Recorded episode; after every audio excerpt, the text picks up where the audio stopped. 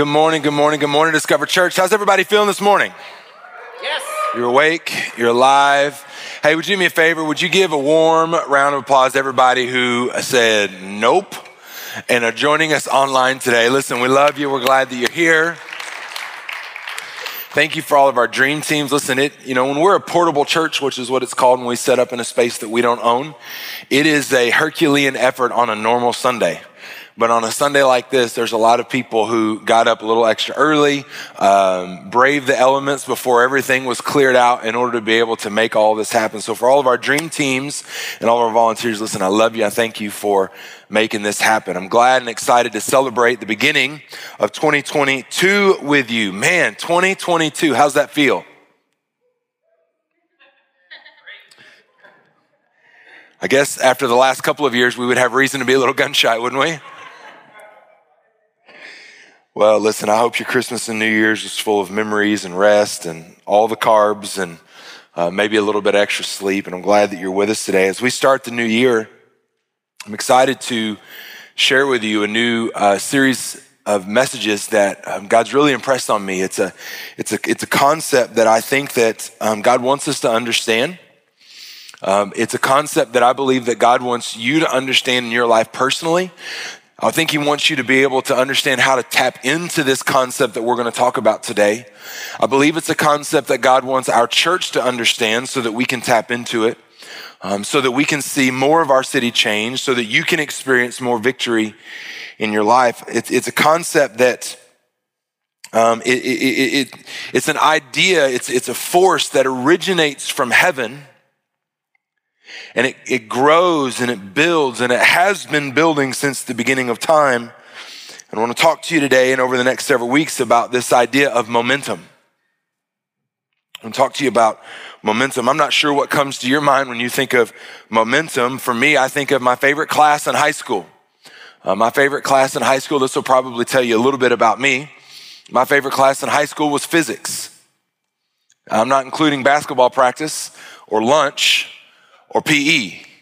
All right. But after those three courses, my favorite class in high school was physics. I had a phenomenal physics teacher that, um, you know, he wasn't necessarily obsessed with whether or not you could memorize all of the formulas of physics. He wanted you to be able to understand why things work. And it basically the whole year was just one experiment after another. And it was awesome. He let us cheat on the tests, which was great. I still got a B.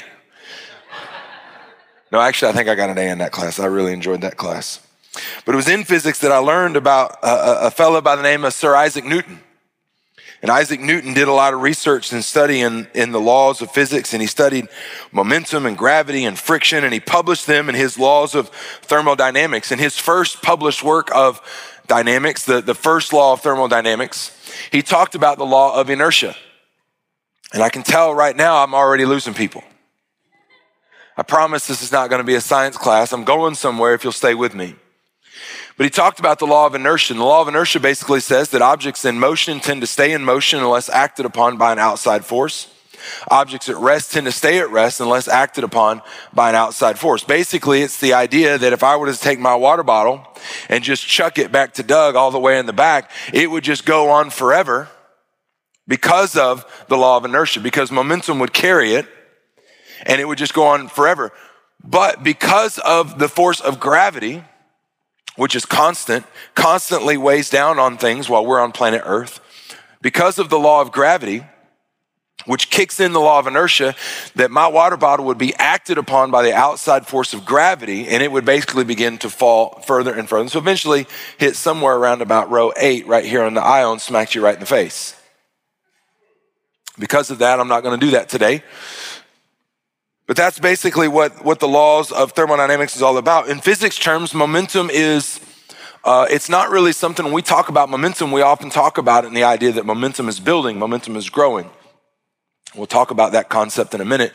In physics, momentum doesn't really go, grow. Momentum just kind of is. In fact, there's a formula that they've come to define momentum, and it's, it's basically this formula P equals mv. And you're like, okay, Well, basically, it means that momentum is mass, which is everything. Uh, mass is basically how much stuff there is times velocity, which is how fast it's going. So essentially, momentum is this idea of how much stuff there is and how fast it's going, and it measures what the momentum is. And momentum is an interesting concept because uh, because uh, mass and velocity work together. For example, um, a Mack truck and a roller skate if we were if i was to ask you which one as it's moving down the, the, the, parking lot which one has momentum? Well obviously the mack truck has more momentum. However theoretically if the roller skate was going fast enough and the roller skate was to get into a head-on collision with the mack truck that if it was going fast enough the roller skates would actually win that collision. That's a weird concept to think about because i just think about rolling over the roller skate in my truck When I was growing up, I was a sports focused kid. And I began to experience momentum not in the physics term, but in a very different kind of idea. I grew up as a young boy from Arkansas. I grew up in the, in, in the pinnacle, in the heyday of whatever was possible as a young basketball fan in Arkansas. The Arkansas Razorbacks were back to back Final Four appearances. They won a national championship. I grew up in the peak of Michael Jordan and the Chicago Bulls. And when they showed up on WGN every single night, I mean, I was in heaven.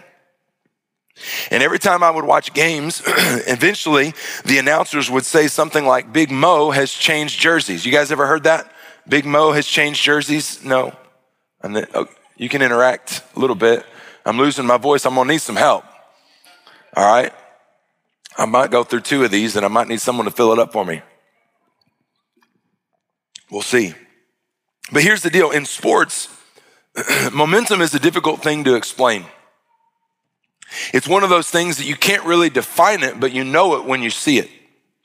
When I would play basketball, I knew when I was uh, in a, man, Chris, thank you. That's my guy right there. Would you give it up for Chris?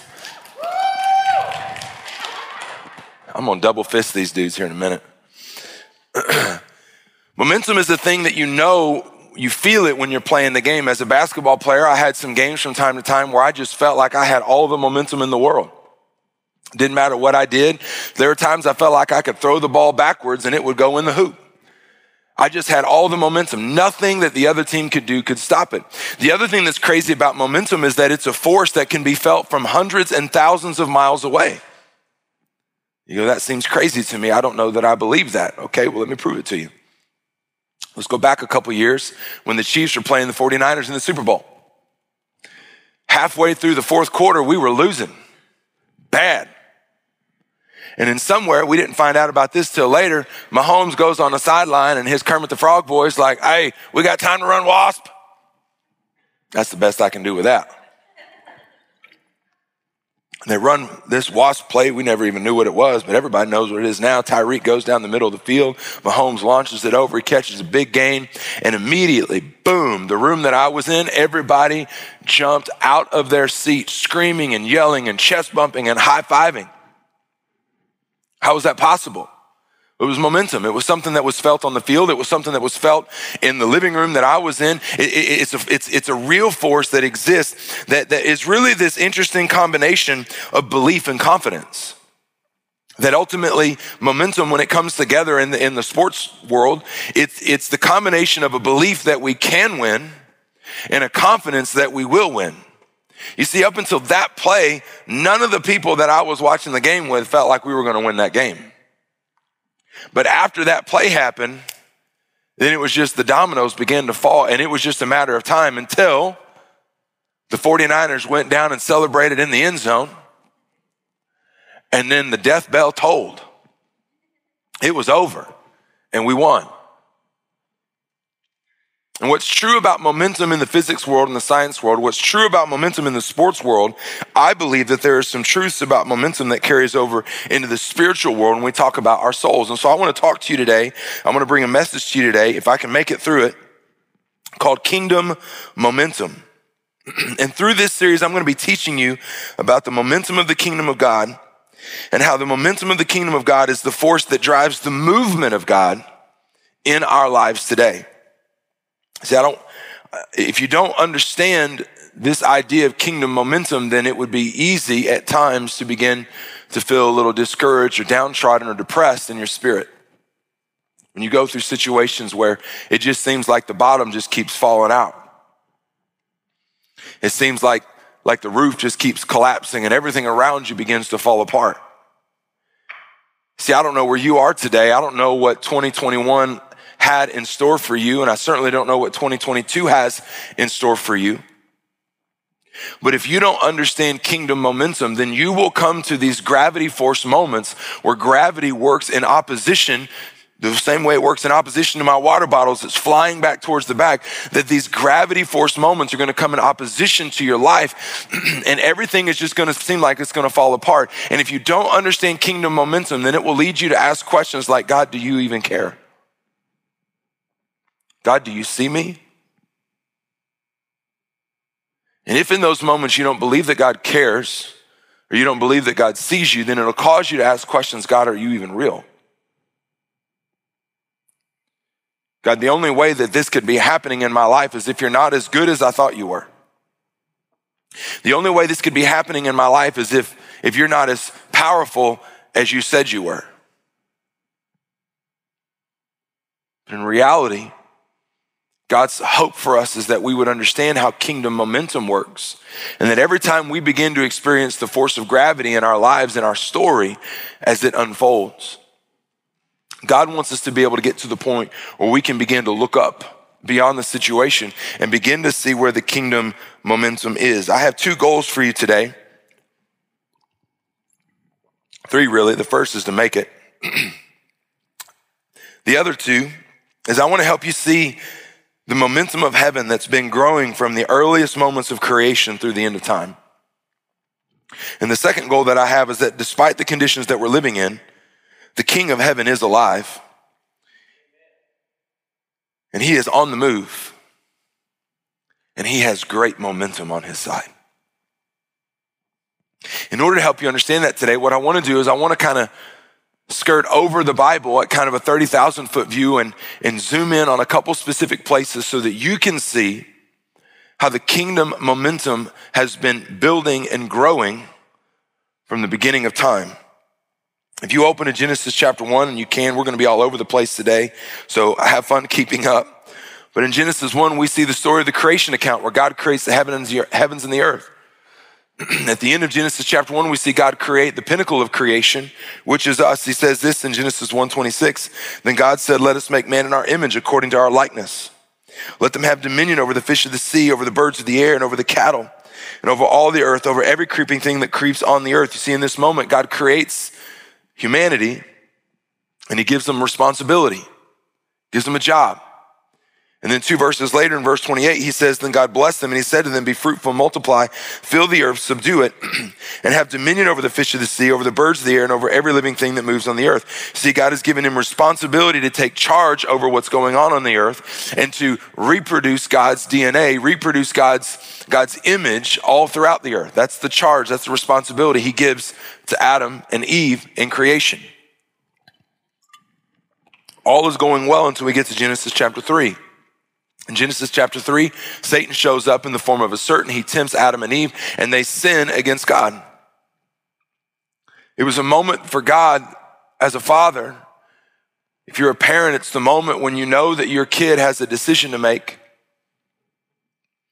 And you can clearly see there's a right decision and a wrong decision, and they choose the wrong decision. It's not a feeling of anger. It's not really even a feeling of disappointment. It's a feeling of brokenheartedness. That despite all of your best efforts and everything you've done to set your kids up for success, they've still chosen the wrong thing.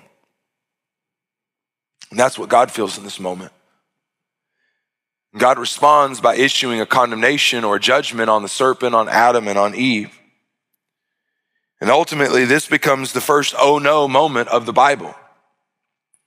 It's the first oh my gosh there's no way that God can overcome this. God had a plan clearly, and now it's been upset. There's been a gravity force moment that has happened that is acting upon the movement of God, the kingdom of God, and it is going to derail what God is doing. But God had a plan. And in God's response, what he does is he basically evicts Adam and Eve and he removes them from the garden. And then when he talks to the serpent, he says this because because God in this verse, he, he, he buries a little promise in this verse, Genesis 3.15. And he says, and I will put enmity between you. He's talking to the serpent. He says, I'll put enmity between you and the woman and between your seed and her seed. Now you can't see it in the way that it's written on the screen, but in the, in the Bible, the word seed there when it says your seed and her seed, her seed is the capital S. It's referring not to a generic person, but a specific person. It says, He shall bruise your heel. I'm sorry, He shall bruise your head and you shall bruise his heel. And scholars refer to this as the first messianic promise, the first promise in the Bible that Jesus would come and he would ultimately win the day.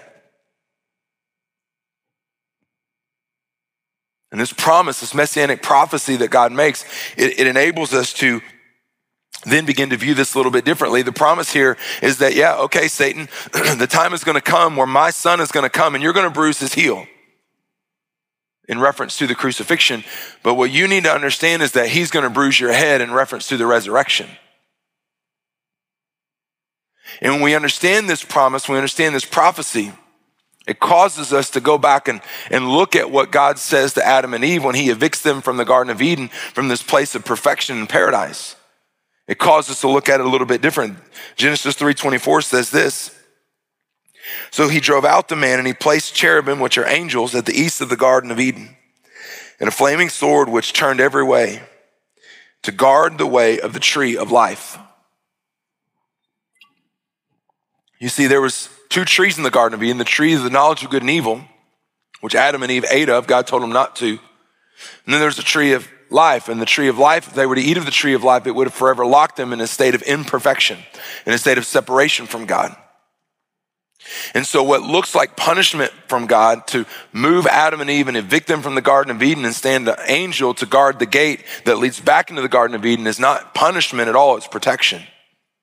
Because God God now has to put some things in motion, some things that have actually already been in motion. We're just now finding out about them in the story where God can rescue humanity. We get to Genesis chapter 12 and we see that God finds a man named Abram whose name is later changed to Abraham. And he makes this incredible promise, Genesis 12, verse 1. He says, Get out of your country, from your family, and from your father's house to a land that I will show you. I will make you a great nation. I will bless you and make your name great, and you shall be a blessing. I will bless those who bless you, and I will curse him who curses you. And in you, all the families of the earth should be blessed. Scholars refer to this as the Abrahamic covenant. It's a, a, covenant that God makes with somebody is basically a promise where God says, I'm going to do something. All you have to do is obey. You don't have to do anything else. Just obey what I've told you to do, and if you do that, then I will deliver my promise. And God's making a profound promise that God's going to protect, Abraham and his family. He's going to make him a great nation. And that ultimately, through Abraham, all the families of the earth are going to be blessed. And all that's required is the obedience of Abraham. And in verse 4, it says that he departed from there and went where the Lord told him. Obedience activated this promise. From Genesis 12 to the rest of the Old Testament, we see the unfolding story of God's plan and the momentum it has and how it comes against this kingdom momentum comes against one gravity force moment after another. If you're familiar with the story of scripture, then perhaps you're familiar when the children of Israel become slave in Egypt. Oh no. How can the movement of God continue when the people of God are slaves in Egypt? But God provides a way. Another oh no moment is when Israel leaves Egypt after 400 years. After the 10 plagues, after Moses leads them out of there and he leads them in the direction towards the promised land, and they come to a Red Sea, an insurmountable obstacle. And Pharaoh changes his mind and he chases them with, with all of his chariots. And Israel is stuck between an obstacle they can't overcome and an enemy that they can't defeat. Oh no. How can the kingdom of God, the momentum of God, continue to move in this moment? But God makes a way and he parts the Red Sea. When God goes silent at the end of the Old Testament because Israel has continually chosen to worship other gods and God continued to make promises to them through judges and prophets. Don't do this. Don't turn away from me. If you do, it's not going to work out well for you. But again and again and again, that's exactly what Israel does. And at the end of the Old Testament, from the end of the book of Malachi to the beginning of the story of the New Testament is 400 years of silence. Oh no. How can the, the momentum of the kingdom of God continue when nobody on earth seems to care about God at all? Instead, they just want to worship and serve their own gods and do their own thing. But God makes a way. After 400 years, the silence of God is broken when he sends an angel to go talk to a young teenage virgin named Mary and says, You're going to conceive, you're going to have a child, and this child is going to be Emmanuel, is going to be God with us. And Jesus is born. And he lives and he begins to perform miracles and, and he begins to teach about the kingdom of God. And he, he begins to make these incredible declarations, these bold statements that ultimately are deemed by many of the religious people of his day as blasphemous. He says things like this in Matthew 16, verse 18. And I also say to you that you are Peter, and on this rock I will build my church, and the gates of hell shall not prevail against it. What a bold claim. This poor, homeless, Jewish carpenter is making a claim that he's going to start a movement that nobody will be able to oppose, not even the gates of hell. How is it possible that Jesus can make such a claim? Jesus could make such a claim because he was God. In the same way that Abraham had to do some things in response to the revelation that God had established, Jesus has to do some things in response to the plan that God has. And we learn about it in Philippians chapter 2, verse 8, when he says, In being found in appearance of a man, referring to Jesus, he humbled himself and became obedient to the point of death, even death on the cross. You see, this is what Jesus had to do. And because Jesus was obedient, in the same way that Abraham was obedient, Jesus was able to put in motion a promise that is connected to the kingdom of God, the momentum of the kingdom of God that God had established. And because Jesus was obedient, he was able to activate a force that was so great that it continues even today. And each of the four gospels of Matthew, Mark, Luke, and John record the death of Jesus.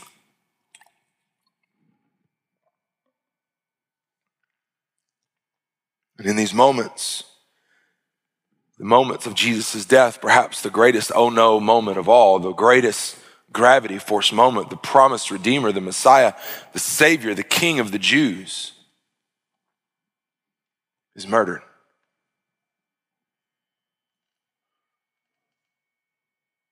Oh no. How can the kingdom of God continue? You see, but we go back to the promise that God made in Genesis 3:15. He said, I'm going to put enmity between you and the woman between your seed and her seed. And Satan, you're going to bruise his heel. Can I just pause and stop here just for a moment because I believe that there are some people that have experienced some painful things in your story and in your life. I believe there's some people watching online right now that have gone through some dark days, and in those dark days and in those dark moments, you begin to question the goodness of God. You see, somewhere along the way, In American Christianity, we've come to believe if we follow Jesus, that everything is going to be sunshine and rainbows and unicorns.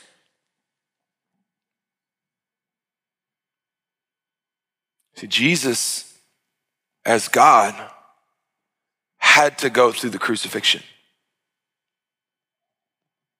And I just want to encourage somebody today that if the Son of God had to endure being beaten and bruised and flogged, whipped with a cat of nine tails, having his beard tore out, Scripture says that he was beaten so badly that he was beyond recognition as even being human.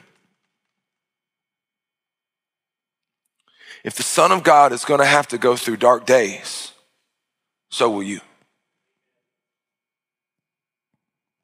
And I don't want to make light of your dark days. I don't want to make light of your addiction or the brokenness in a relationship. I don't want to make light of the things that you're going through. I don't want to do that. But I love you, and I, I just, you need to know the goodness of God is not measured by the absence of pain. The goodness of God is measured by the hope that we can have in the midst of the pain.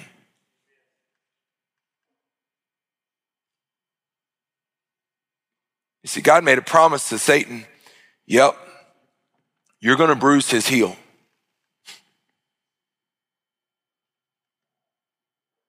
Enjoy that because he's going to deal a fatal blow to your head.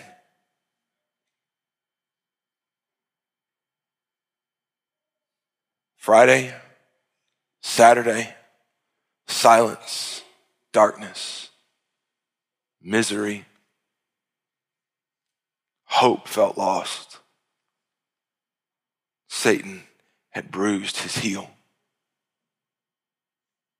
But on the third day, the stone rolled away. And Jesus got up and walked out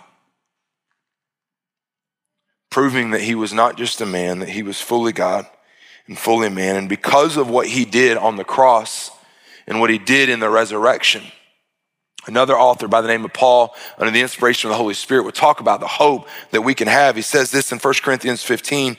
He says, So when this in, when this corruptible has put on incorruption, he's talking about when we, as physical people, take on the salvation of Jesus, we our corruptible bodies put on something that is incorruptible. And this mortal has put on immortality. Then shall be brought to pass the saying that is written, Death is swallowed up in victory. O death, where is your sting? O Hades, where is your victory? The sting of death is sin, and the strength of sin is the law. But thanks be to God who gives us the victory through our Lord Jesus Christ. This is the victory that Jesus brings to all people. And the promise that God made to Abraham in that covenant that was activated by Abraham's obedience was fulfilled in Jesus, who comes from the family tree of Abraham. And this promise of victory is made accessible to all the people in the world by placing their faith in Jesus. After the resurrection, Jesus spends 40 days with his disciples appearing to different people and he ascends into heaven. And the rest of the story tells us about how almost every single one of his followers were either arrested or murdered or exiled. Another gravity force moment in the story, the unfolding story of the kingdom of God. All of the people who are left have been arrested, murdered, or exiled. Who's going to carry on the message?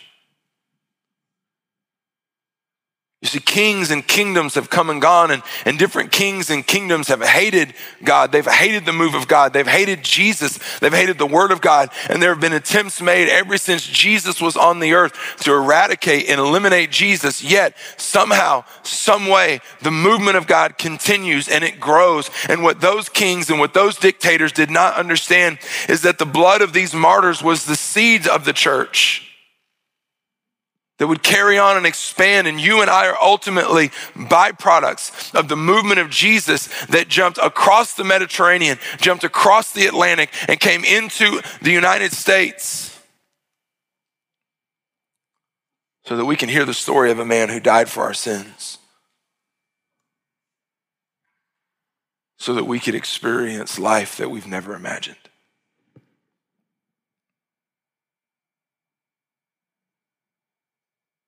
This is the kingdom momentum that has been building from the beginning of creation. And it continues to build and grow around us today. And for you, listen, I know that there are times in your story where things are dark, discouraging. But hear me, if you don't understand this concept of kingdom momentum, And all you'll only ever see is, is what there is to see. And you'll never see all that can be seen by the force of God coming from heaven as momentum building to grow his kingdom by reaching people who are lost and sick and desperately need of hope.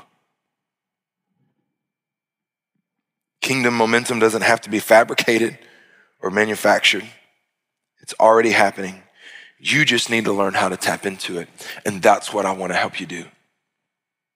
When we study Abraham, when we study Jesus, we began to see that there's an equation that goes into this, that it's not just in, in physics where momentum is mass times velocity. Kingdom momentum is ultimately defined by this equation. Kingdom momentum is faith in God's will multiplied by your obedience.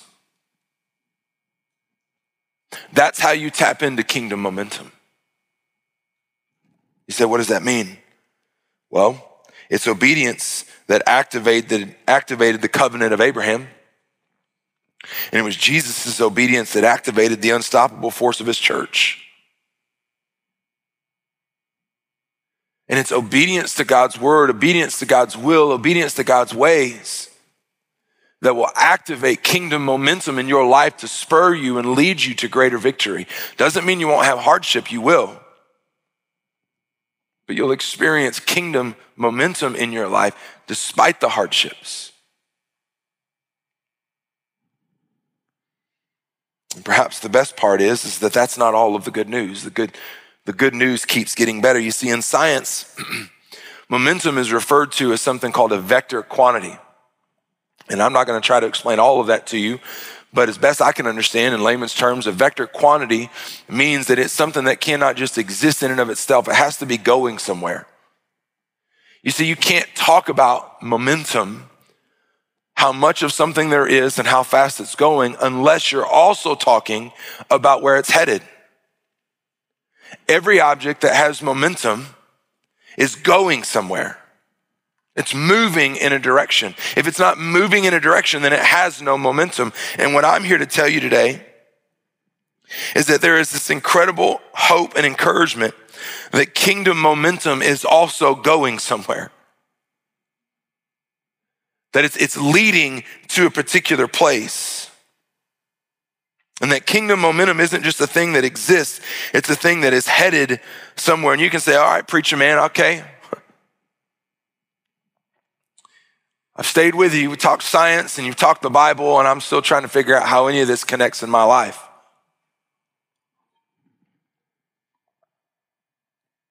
How does kingdom momentum grow and, and where is it headed? And how does any of it affect me and my life and my story? I'm glad you asked. Because ultimately, this is the most important, encouraging point of the day, because we know what the end of the story says. If you don't know what the end of the story says, you get to the book of Revelation, there's a bunch of crazy, awesome things in Revelation, a bunch of things we don't understand, a bunch of things that we can't understand. But I want to help you see where kingdom momentum is heading. You see, Revelation 19, verse 11 says this this is John, who was exiled. He was a follower of Jesus. He was exiled after being boiled in a cauldron of oil. It didn't kill him, and so they exiled him to an island called Patmos. While he was there, God gave him the book of Revelation that he wrote.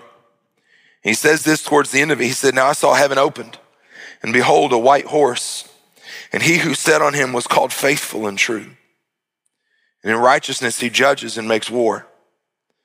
If you don't know, he's referring to Jesus when Jesus comes back. That's, that's, that's what he's describing, that's what he's seeing.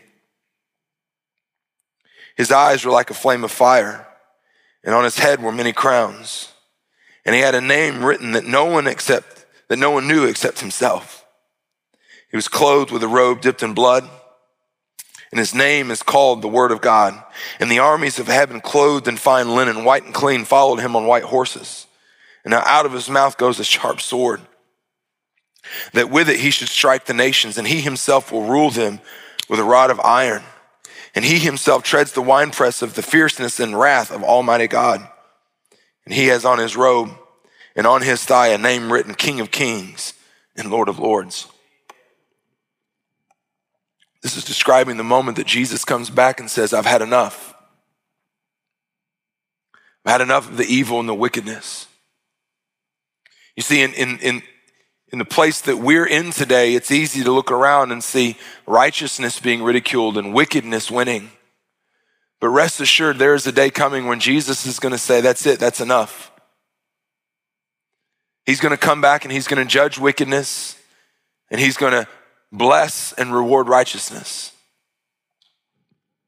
And after all of this unfolds, what we're going to find is, is that after the final battle between Jesus and his angels and the armies of heaven and the devil and, the, and, and his demonic forces, it's going to be very anticlimactic. Jesus is going to dominate. He's going to win. He's going to, he's going to obliterate more than Alabama and Georgia beat Michigan and Cincinnati.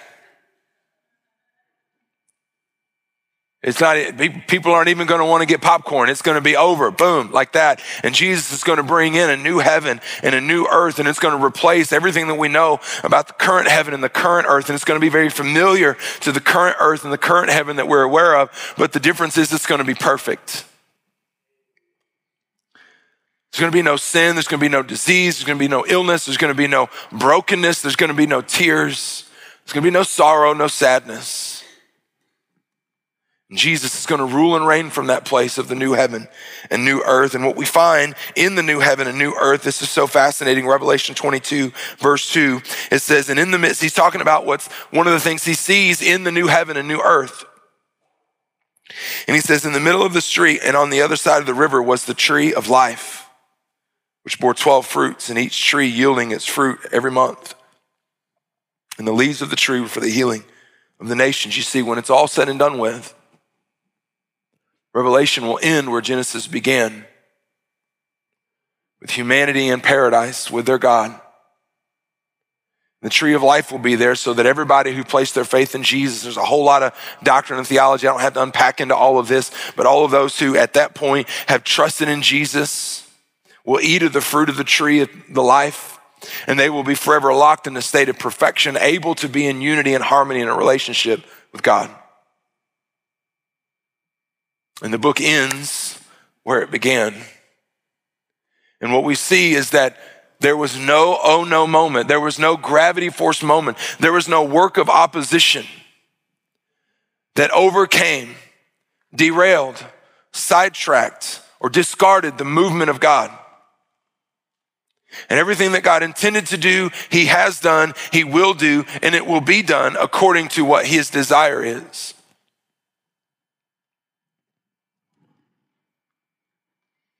Say, hey, preacher man, uh, uh, help me make the connection. Where's it going? You see, I told you that the kingdom momentum was heading somewhere. Let me tell you where kingdom momentum is headed. Kingdom momentum is headed towards victory.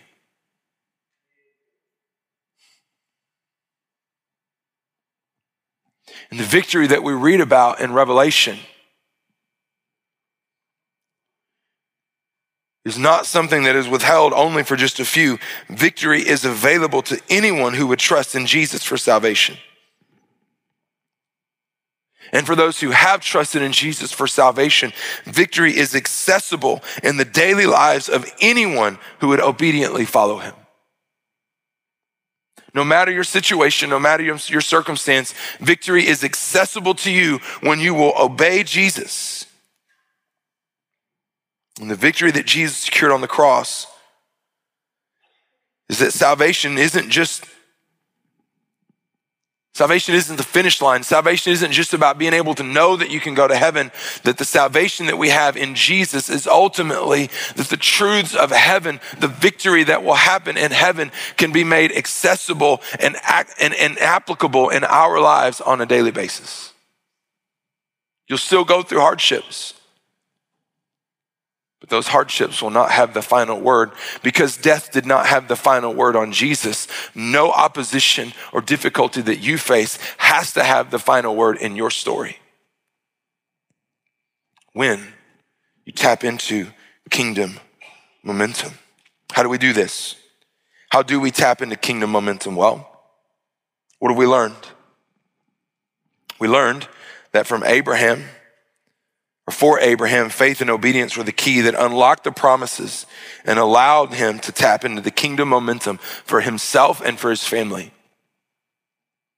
For Jesus,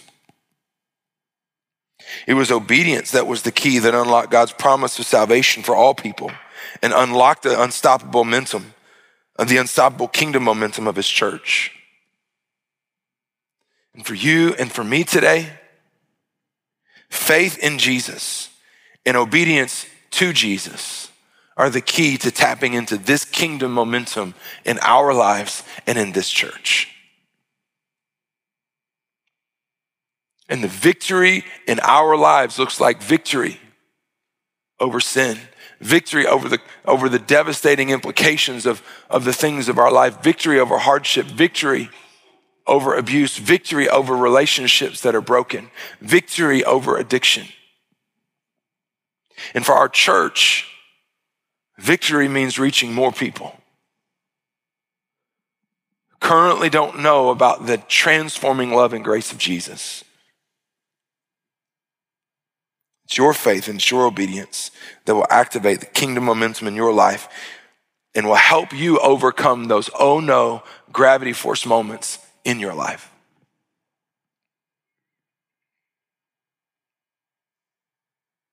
I want to close by giving you a couple questions to think about as you leave today. If faith in Jesus and obedience to Jesus is what unlocks this kingdom momentum, then I think we have some questions to answer. The first is this What has God's word revealed about his will in your life? As we start the new year, as we think about resolutions, making changes, we oftentimes do so by looking in the proverbial mirror and evaluating our lives and our finances, our faith, our relationship status our fitness. But I would like to invite you today to consider that all of the resolutions that you can ever make, based on your own wisdom and your own effort and your own strength, they may profit you some. But ultimately, the, the growth that God wants to bring into your life won't be activated just because you made a resolution to lose a few pounds and read a couple books. The growth that God wants to bring in your life, the kind of growth that will lead you to a place of experiencing more victory. That kind of growth only happens when you look into the mirror of God's Word.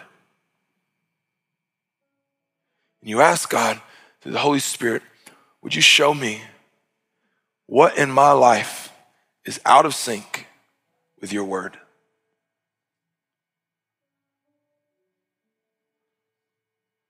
There's some of us that we don't even need to have to spend much time asking the question because you know that that addiction is out of sync and out of alignment with their word, with his word. You know the extra friendly relationship you have with an employee at work. You can find all the excuses for what you want, but you know deep down inside it's not in alignment with God's word. What has God's word revealed about his will? And the second question I want you to ask and consider is this What has the Spirit of God revealed to you? Maybe today, maybe as you've thought about some things that you need to start, stop, or continue. You see, when you handle these spiritual things first, then God will bring the other things and they'll just kind of fall in line like dominoes falling into their proper place. The whole world is talking about how to self improvement, self growth, self empowerment.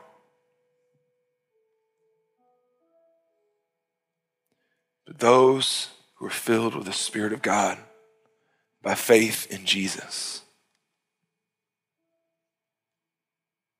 are the ones who are most positioned to see radical growth in their life. Because he, the Spirit of God will teach you and lead you how to tap into this kingdom momentum.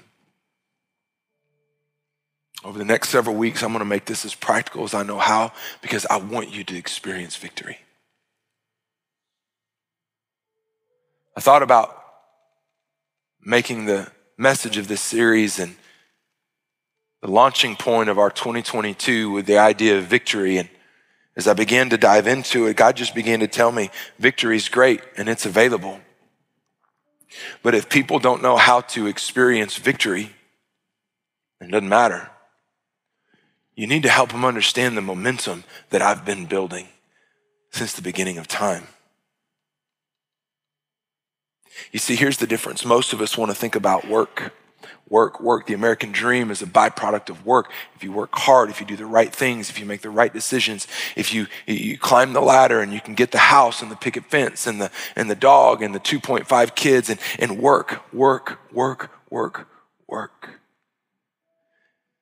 And you might be able to accomplish the American dream by the work of your hands and by the effort of your self will and self determination. But that's not what I'm talking about. You can only experience kingdom growth in your life, not by grabbing the oar of the boat and wearing yourself out, rowing and rowing and rowing against the tides of life. You will only experience kingdom momentum when you realize that Jesus died and rose from the grave so that you don't have to do the work. All you have to do is hoist the sails. And the Spirit of God will blow the boat of your life to the places God wants you to be. Experience the victory that He died for you to have. So don't get it twisted today. I'm not talking about you working.